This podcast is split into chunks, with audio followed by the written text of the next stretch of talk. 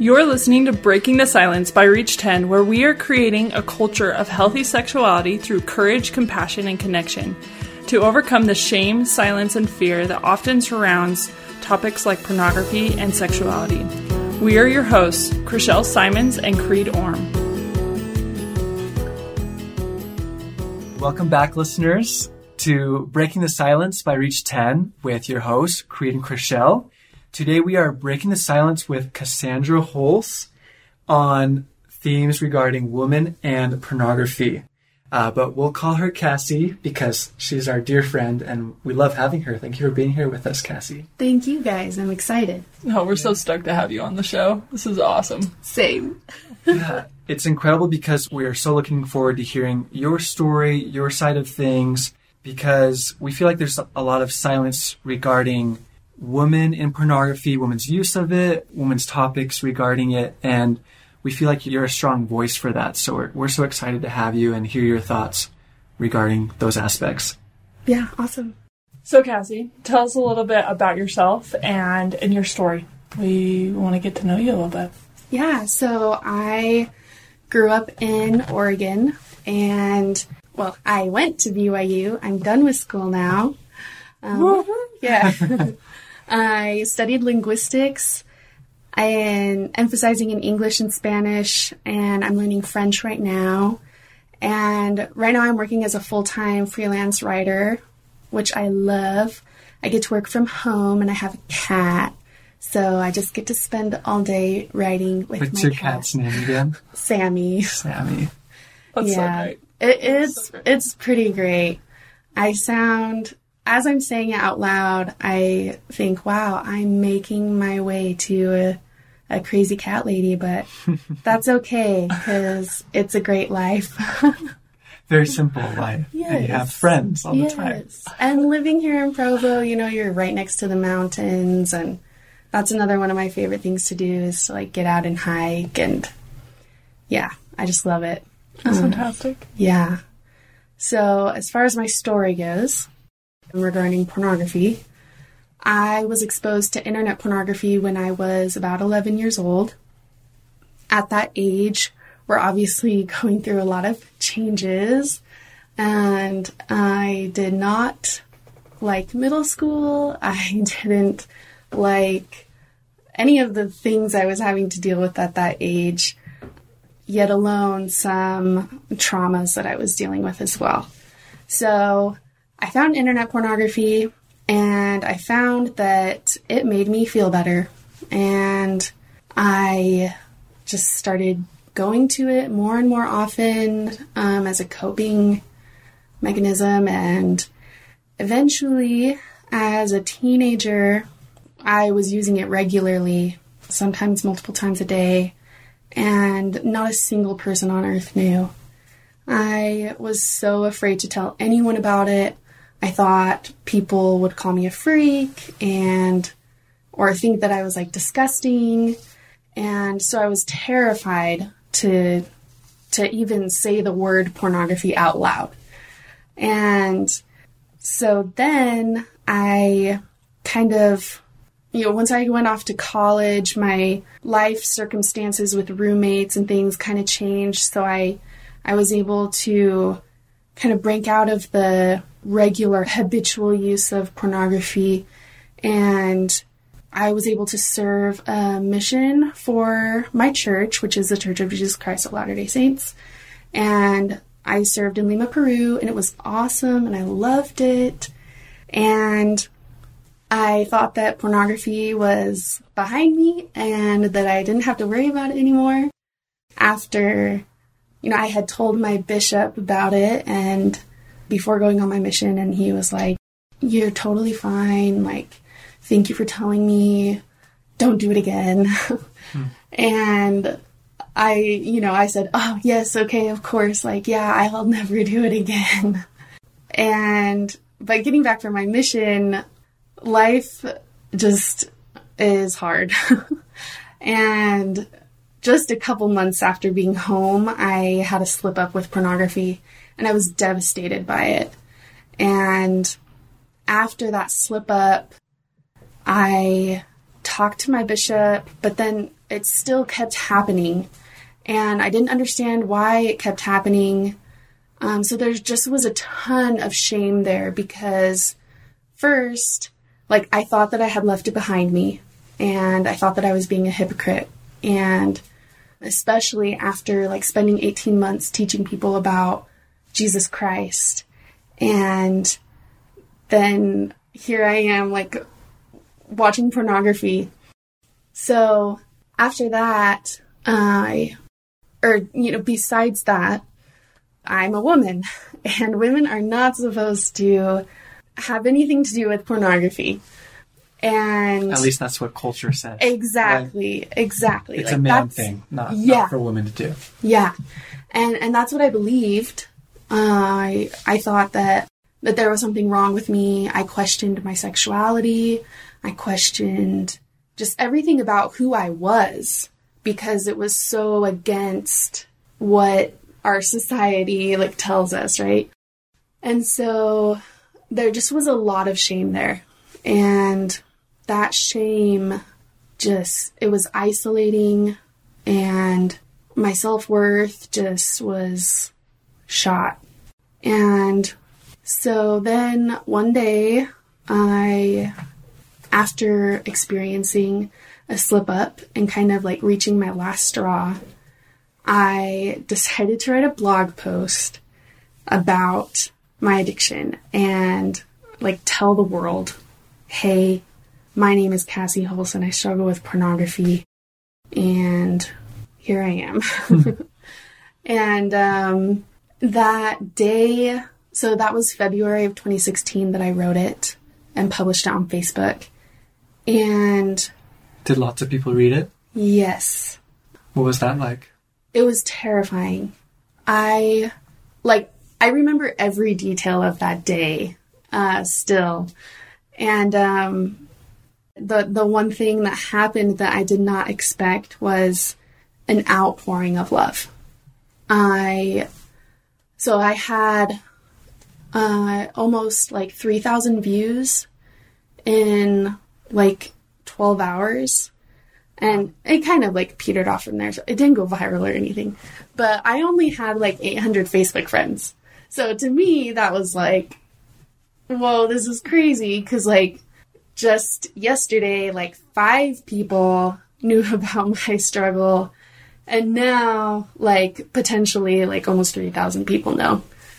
Um, so yeah, it was terrifying, but the outpouring of love came through hundreds of messages on Facebook and text messages, emails, comments on my blog, just mostly from women saying like thank you so much. And some guys saying like thank you like I had no idea that women struggled with this and it's good to know that women aren't perfect.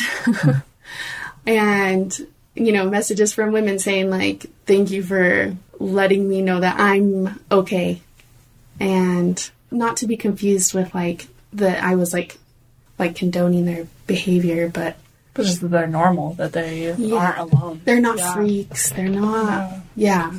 So that probably was the one of the most life changing experiences was learning that if I was willing to reach out and say, Hey, I struggle with this, there are hundreds of people who can reach back to you and say, Hey, me too. You're not alone. So, yeah. That's powerful.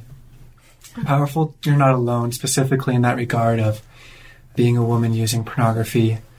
It's something that tons of people deal with, and it's not just a man problem, it's a person problem. Mm-hmm. And it's something that we need to overcome together. Exactly.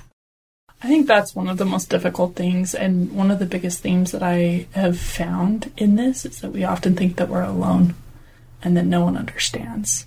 I think that's one of the biggest lies that we buy into mm-hmm. In in the struggle of figuring out our sexuality and figuring out how to cope and deal with life in a healthy way. And surprise, we're all thinking we're alone in the same sea. Yeah. and and so I love your story and thank you so much for sharing. Thank you guys for listening. of course, of course. I I'm really curious. How did this impact your self worth? Yeah, so um, I mean, a lot of ways, but first, I guess just specifically for women, I mean, I can't speak for all women, but as a woman, this is my experience. um, first was the pornography that either I was reading, because, you know, pornography, we know, like, isn't just images. Um, and especially for women, a lot of times it's through literature. But the pornography that I was either reading about or seeing often portrays perfect women. And so constantly I was receiving this message of this is what you're supposed to look like, and I don't look like that. Therefore, I am unlovable. And that probably was like the biggest message that I was receiving through pornography. And then the other one would be the shame of the the silence and secrecy and isolation that comes through being caught up in it and thinking, you know, that something was wrong with me, that I wasn't supposed to be struggling with a, a man's problem, which now we know is a human's problem.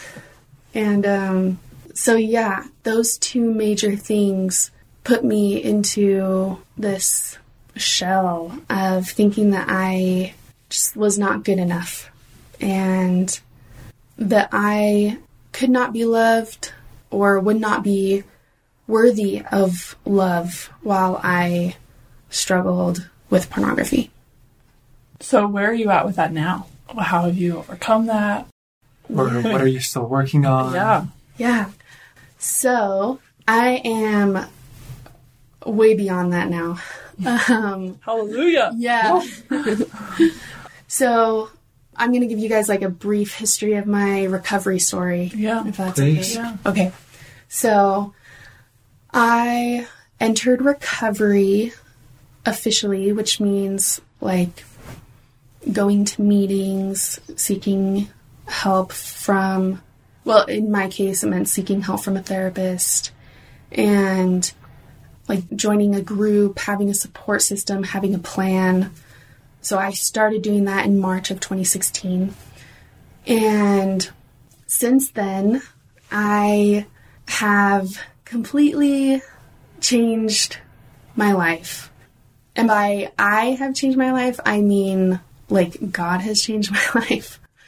But, anyways, It takes you you doing action though, right? yeah. Yeah. Steer a parked car, so it Right. takes you being I mean, just hearing so you made your your Facebook post in February, Mm-hmm. right? And then just a month later you started doing all these things to to progress towards recovery. Yeah. I think that's um, really important and cool that you were able to humble yourself, I guess, in a way to do that. Because I think it takes humility to be like, okay, I, I need help. I can't stop this on my own. I need the support group. I need a therapist. I need to do take these actions to help myself. I can't just try to do it by myself anymore, right? With God, with uh, with support people. So Yeah. cool to hear that that you took those actions. Well, and kind of a small side story the first time that I ever even heard the word recovery or 12 step manual or addiction recovery group was at the Utah Coalition Against Pornography. That the the month after I published my blog. And I think it was actually Vauna Davis, our founder of Reach 10, who reached out to me and invited me to the my first UCAP conference. I don't know if you remember that, but mm-hmm. so it was at that conference that I learned that there are tools out there to help me because I think a lot of well meaning people in my life, like bishops or other ecclesiastical leaders, I don't think it occurred to them to tell me that those things existed. Because I talk to my male peers and they they're like, "Oh yeah, we've known about things like that like since we were teenagers, right?" Like things like what? Uh, like the addiction recovery program or things to help. Uh huh. Okay. And with me, that just wasn't the case. I think it just didn't occur to them to tell me about those resources because a lot of them thought, like, oh, this is not as bad as it probably is. I don't know. I don't know. So, yeah, it wasn't until March that I, of 2016, that I actually learned that there were things I could be doing besides praying and reading my scriptures to help me out of the dark pit that I'd been in for so long. So you had some hope and some help, Yeah. which is wonderful. And and where are you at now? Like, how do you like your self worth? Okay. So now life is awesome. um, I'm still in therapy. I still go to my weekly group addiction recovery meetings. I'm still working the 12 steps.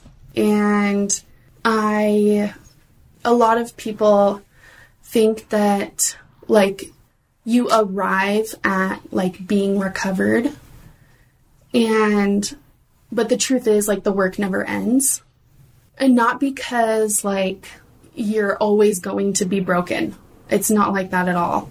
Uh, because i feel whole. I feel healed now. But it's that i have discovered these amazing tools like therapy and like my addiction recovery group that have allowed me to be stronger and to be happier. And so I'm going to continue using those tools and even 20 years from now, using these tools continually, it's allowed my self worth to just grow and grow and grow. Learning different tools like affirmations and finding those tools that I can add into my belt that just help me to know that I am worth recovery.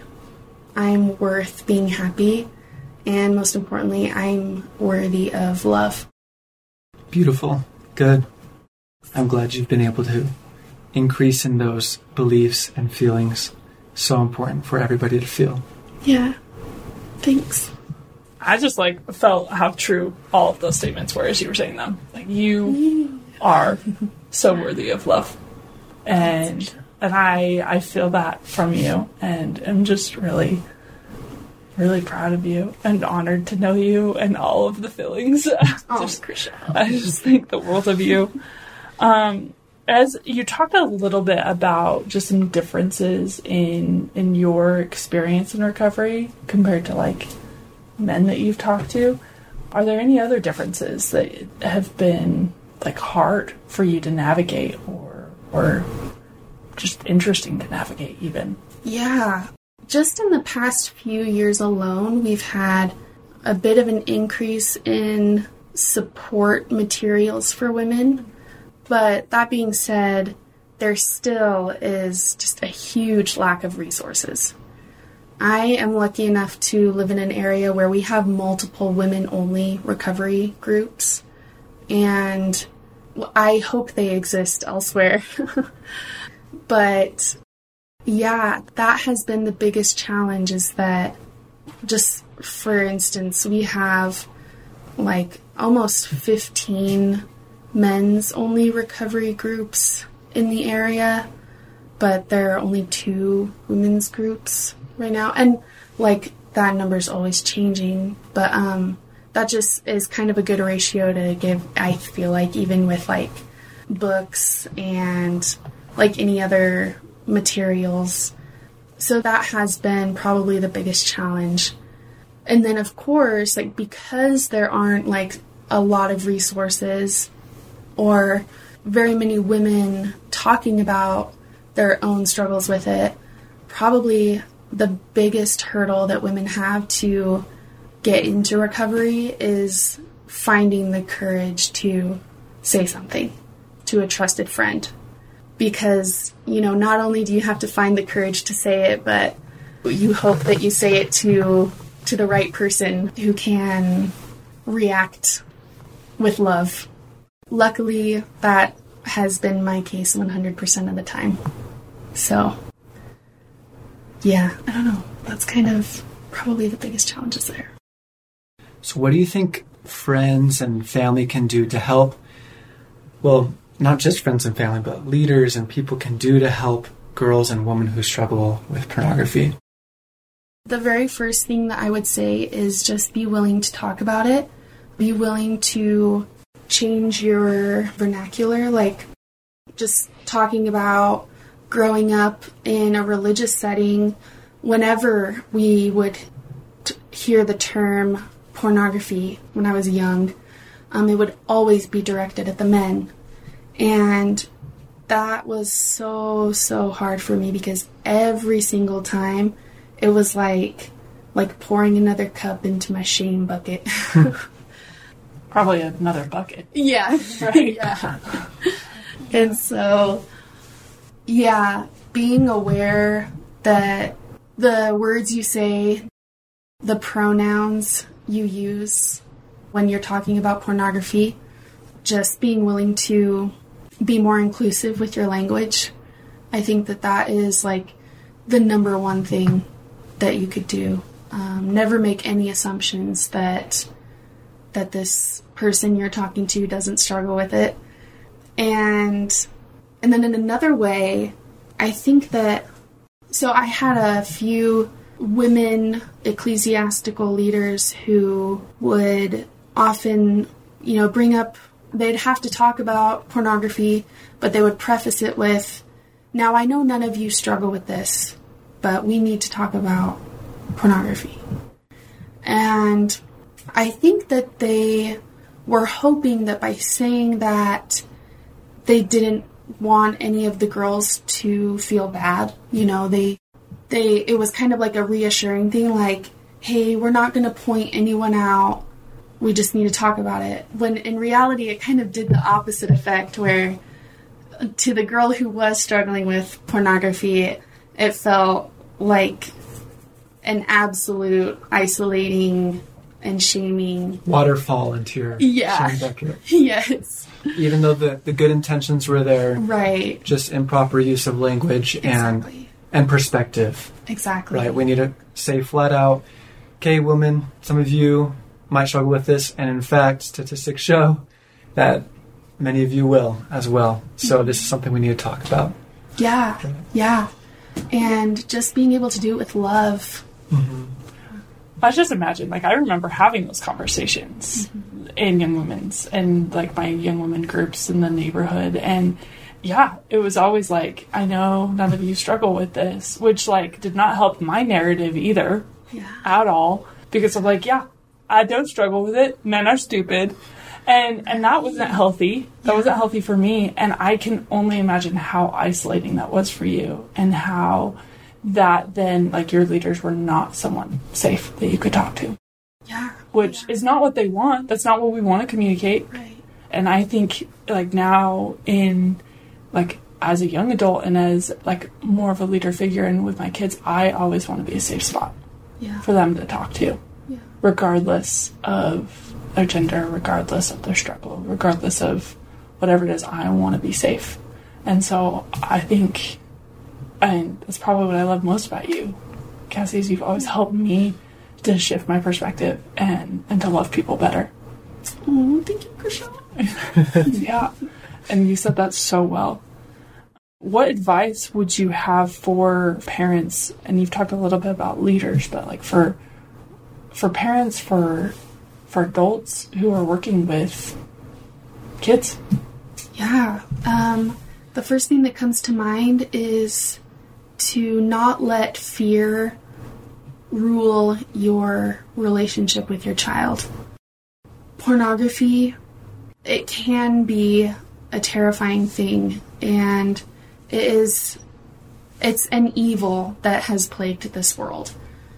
But that doesn't mean that your child is evil.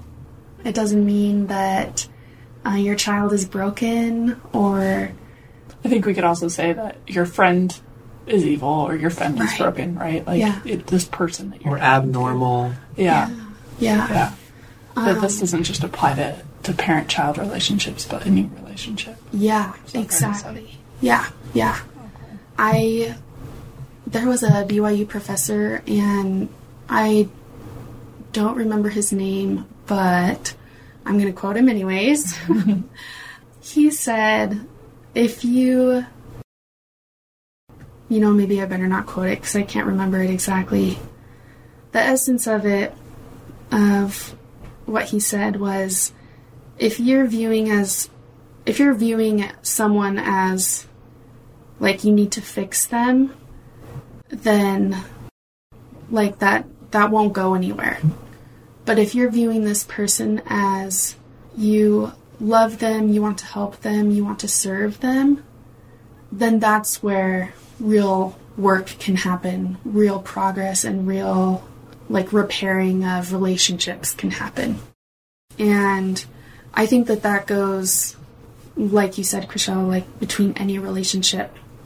I know that there is a lot of fear for parents that they're you know they they feel this responsibility to heal their child and that's that's a whole other podcast topic i think for you hmm. guys but just my really quick take on it is that our friend rachel andrews gave this awesome analogy that you know when your child when your teen we'll say is learning to drive a car you sit in the passenger seat and you give guidance but you cannot hop onto their lap and steer the car and be in control of the gas and the brake. And I think that is something that parents need to remember about pornography with their kids is that like the more you are willing to be brave to have vulnerable and loving conversations, the more success you'll have in building trust and connection and safety which are, are the things that your teen needs the most, or child, if they're struggling with pornography. Be that safe person who loves them unconditionally and who you can help build that connection with. So I'm sure there's a lot more that I know there's a lot more that can be said on that, but that's my my quick, very first take on it. Yeah, I love that it takes proactive parents to realize that they need to contribute to an atmosphere of welcoming, uh, openness, honesty, so that if their children are struggling with pornography or any any other issue, that they are they would be comfortable and willing to go to their parents to seek help. Yeah. And for the parents, I love that analogy as well to understand that they still need to respect the autonomy of their child and their pace, like how fast they're willing to go, how slow they're willing to go, I think parents can totally, you know, help be a navigator, be like, hey, this is a great direction to go, or this could help, or something, and but it's still in the power of the child. Yeah, yeah, exactly. And kind of talking about like how this might be different for girls if your little girl is struggling or you're afraid she might struggle with pornography. Something to remember is that they it starts with self-esteem it starts with body image. And so you might have to have conversations with her and with your boys about body image and things like that. But along the lines of, you know, hey, like, if you're sitting down and watching TV with your kids and a commercial comes on with a woman who, like a Victoria's Secret commercial, you can ask your kids questions about it and use that as an opportunity to talk to them and be like, hey, like, how does that make you feel that she is dressed like that? And you you should ask your daughters that too, not just your boys. Yeah. And as you like expound on those conversations and start asking questions and talking to them about how their self worth doesn't come from how they look, you know, being willing to like have have those conversations about being sexually healthy and abstaining from pornography, but also, you know, recognizing these girls that these girls have so much more power than what pornography tells them they have. Mm. That their power, you know, the, the as women, we are, we learn that our power comes from our bodies and how our bodies are used and how, what they look like. And taking time to have many conversations with your children, your sons and daughters, but definitely your daughters mm-hmm. about about how they their power does not come from looking like a Victoria's Secret model.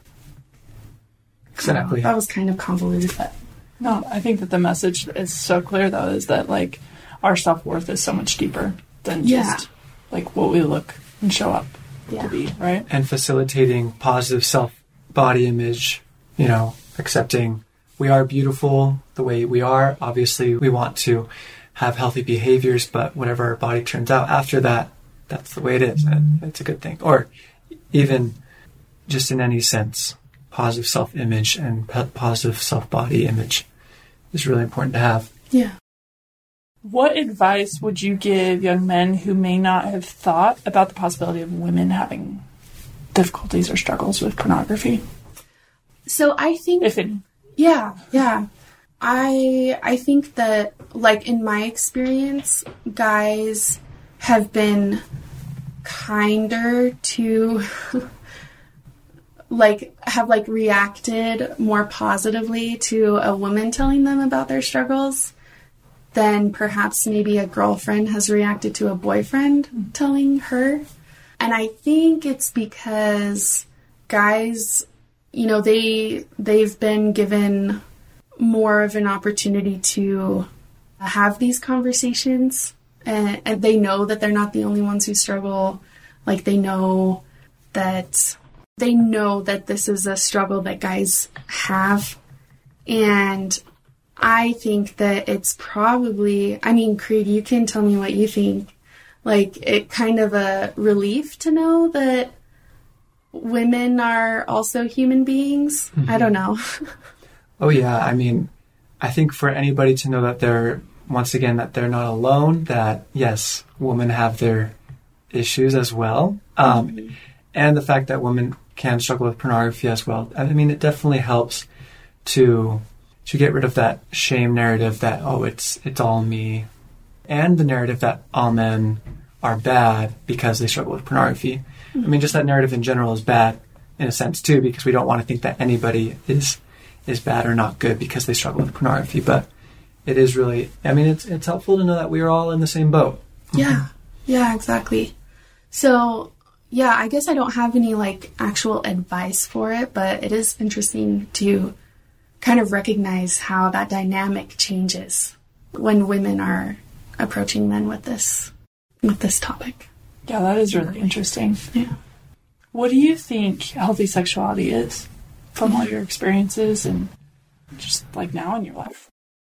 Healthy sexuality is just like any other like area in your life that you want to work on. If it's physical health, emotional health, mental health, financial health, there's sexual health too. It's something that you're always working on, that you always are learning about and trying to improve. So I just want to say hallelujah, amen. yes. yes. exactly. Got that off my chest. Yes. Feel free to do that again anytime. Won't. So, yeah, for me as single, sexually inactive woman, my healthy sexuality looks a lot like education and boundaries and practicing hygiene. It's just all about loving myself or at least not hating myself. it's about respecting my body and being happy that I have a body and yeah, I'm, there are so many different facets when we're con- talking about uh, healthy sexuality, but I guess for me, those are the ones I focus the most on, especially boundaries as I'm dating and like being in different relationships with different people and just practicing safety and respect for myself and the people around me. So, yeah. I love that so much. Yeah. Do you have anything to add on healthy sexuality? No, I think I think you summarized that so well. Is just like really education is the first step of just like figuring out like who I am as a sexual being. Yeah. Um, and my story is a little bit different, and and we've already gone there, but I had shoved my sexuality in a box and locked that box in a safe and locked that safe the bottom of the ocean um, Right. because of the fear that I had regarding the pain that I witnessed in my life and experienced in my life because of sexuality. Mm-hmm. And Totally. and so for me it has taken a lot of of reading, of searching for the truth and and of I hesitate to use the word explore, but like really just like figuring out like who I am and and what I value and what I need and learning to love and accept myself for my feelings, my emotions. And and that's what I think is so fascinating about sexuality is it's more than just sex Right. like it really is so much more than that and i think that's one of the huge lies of pornography is that pornography just like takes sexuality and just like makes it about sex and makes it about like that experience which is so it's so much more than that it's Yeah. it's so it's a holistic thing in our lives that is so important to develop and understand and and i'm still having a hard time putting words to it and I'm realizing that it, it impacts every aspect of my life. And a lot of it starts with how I view myself and how I view others. So- Amen and hallelujah. Well, there you go. Yeah. and some praise Jesus in here We'll be good. and no, and I don't, I don't want to take that too lightly, but it, and yeah, so, Yeah. so good. Love that. And I guess one question for you, and, and I think you've touched on this a little bit, is what good has come from this experience for you? I love that question. Um, so yeah, that's okay. I would never want anyone to experience what I had to experience in my life in regards to sexual trauma, pornography, all those things. Unfortunately, so many people have experienced those things. And so I love your question because I love talking about the good that has come from it. Because as horrible as those experiences were, and as horrible as the the hold that pornography had over me was, I have found a new sense of freedom and I have found a new sense of appreciating the simple joy that comes from feeling emotions. Like that that's either going to like sound crazy to someone or really resonate with someone depending on your experiences. But I spent most of my life numbing my emotions. Mm-hmm. You know, wanting to numb the pain, but unfortunately that also means numbing any good feelings. Right. So I just in these past few years if if there's even just one thing that's come from this that has just made life so much more enjoyable, it has been being able to feel emotions, even the bad ones. And being able to be more self-aware, know what I'm feeling in my body and and then being able to like reach over and help out a friend who's going through something like that too, you know, and so I guess in these 3 or so years of recovery the greatest thing has been learning who I am without pornography. And I love it. I love who I am without pornography. I mean, I loved, I love, I, I love myself, right? Like, Yeah, I- important to love yourself even in the midst of pornography, right? But yeah. But yeah, just like these past, it's probably been like a year or so that I have actually been getting to know myself as kind of a new person. A free person. Yeah. You say free to love, feel, explore, Yeah. um, without being chained down by pornography yeah. Yeah. And, and the shame surrounding all of it. Exactly. And free to to chase after things that I want without being bogged down by thoughts of you're not good enough or like this will be too hard for you or you know like just being free to live my life how I want to live it, like living fearlessly. And but with boundaries that I've learned in recovery. Mm-hmm. and it's just been awesome. That is so beautiful and amazing and inspiring. Thank you. And and so you, honestly. Yes. I think I think that's just perfect. Well said. It's so good to see and to hear of people who can come from something like that and be able to improve, change, and just be able to live life in a healthier, happier way. The struggle is never over, but at least now you have some skills on your belt and you're just able to live life in, in a way that you feel like you can, you have hope, you have confidence in yourself that you can have a happy, good life, right? Yeah. Yeah. It's beautiful to see. Yeah, thank you. And something that I say a lot and that I hear a lot in the recovery world is that, you know, when you're in recovery, you're it's like climbing a mountain and it's very, very difficult and tiring and you fall down a lot and there's this idea that, you know, you're climbing to get to the top and when you're at the top, you've made it. And, you know, there are a few things wrong with that analogy. One being that, like you said, it's like recovery is something that you're always going to be living, right? And so, in relation to what I just said, I feel like I have made it to the top of the mountain, but the strength that I gained while climbing this mountain and the things that I learned, I'm now sitting with those tools and with that strength at the top of the mountain. And I can see an incredible view of more mountains that I get to climb. Hmm. And rather than being bogged down by it or terrified by it, it's a feeling of excitement and confidence and saying, like, I have the strength to climb these mountains. And I'm going to keep climbing mountains. It's like you go from like this complete novice who hates climbing mountains to becoming a mountaineer. And it's like your life source. I love it. Well, that's Let's so all be about mountaineers. Yeah.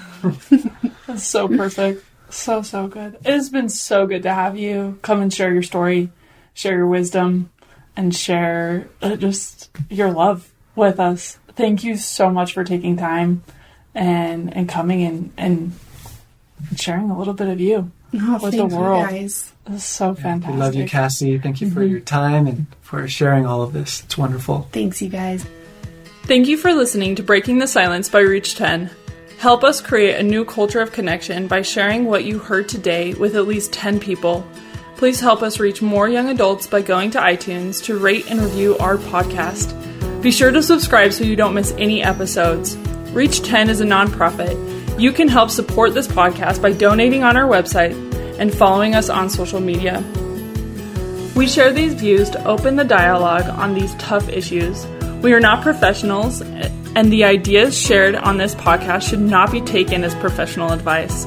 The opinions and views that our hosts and guests share do not necessarily reflect the views of Reach 10, and we don't guarantee the accuracy of any statements you hear. Reach 10 is not responsible for your use of information heard on this podcast. We keep learning and invite you to join us as we build a more open, compassionate, and courageous culture.